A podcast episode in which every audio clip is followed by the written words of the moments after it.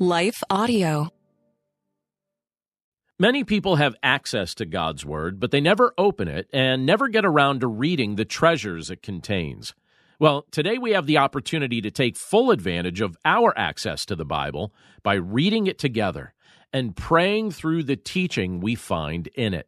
I'm excited to dig in, just as I am every day, but before we do, let's pause for a very quick message from our sponsors, and then we'll read God's Word together. You're listening to Daily Devotions with Pastor John. I'm John Stange, and today's devotion is inspired by Proverbs chapter 19, verses 20 and 21, which says, Listen to advice and accept instruction, that you may gain wisdom in the future. Many are the plans in the mind of a man, but it is the purpose of the Lord that will stand. One of the blessings the Lord has granted to us is the privilege to be surrounded by other believers in Jesus Christ. By design, the path to spiritual maturity requires the input and instruction of others who love Jesus. The Lord has not designed us to operate autonomously. Just as the Father, Son, and Holy Spirit live and work in perfect community, so too should the people of God work together and welcome the wisdom that can be invested in our lives as other believers speak to us and offer us their assistance. Some of the world's most foolish people are those who are wise in their own eyes. When someone becomes overly self reliant, they run the risk of idolizing themselves, overinflating their own opinions, and falling flat on their face due to their lack of teachability.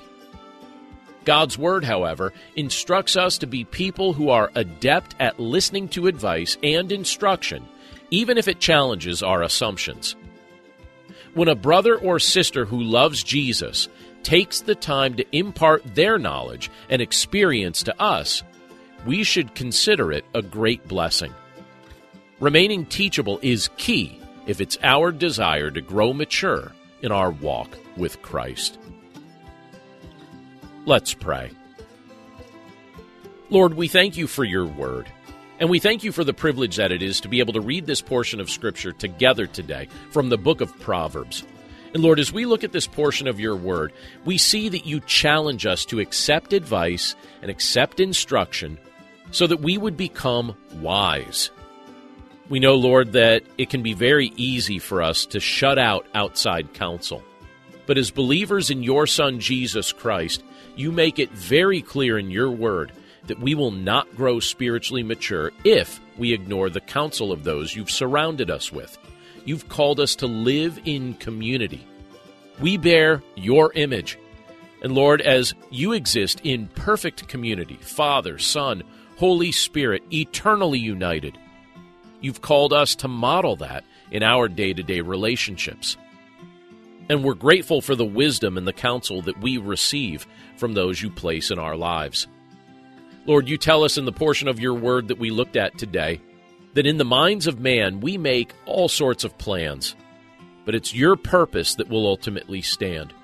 So, Lord, we pray that we would not idolize our plans over your purpose.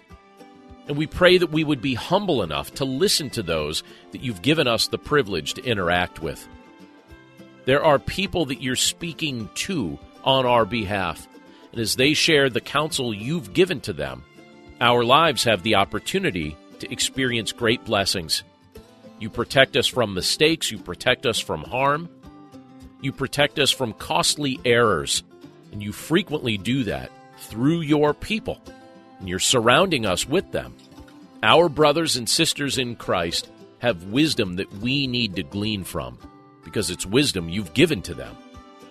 So, Lord, we pray that we would remember this counsel and that as your children, we would listen to the advice that you give and the advice that our brothers and sisters in Christ give that's inspired by the teaching of your word.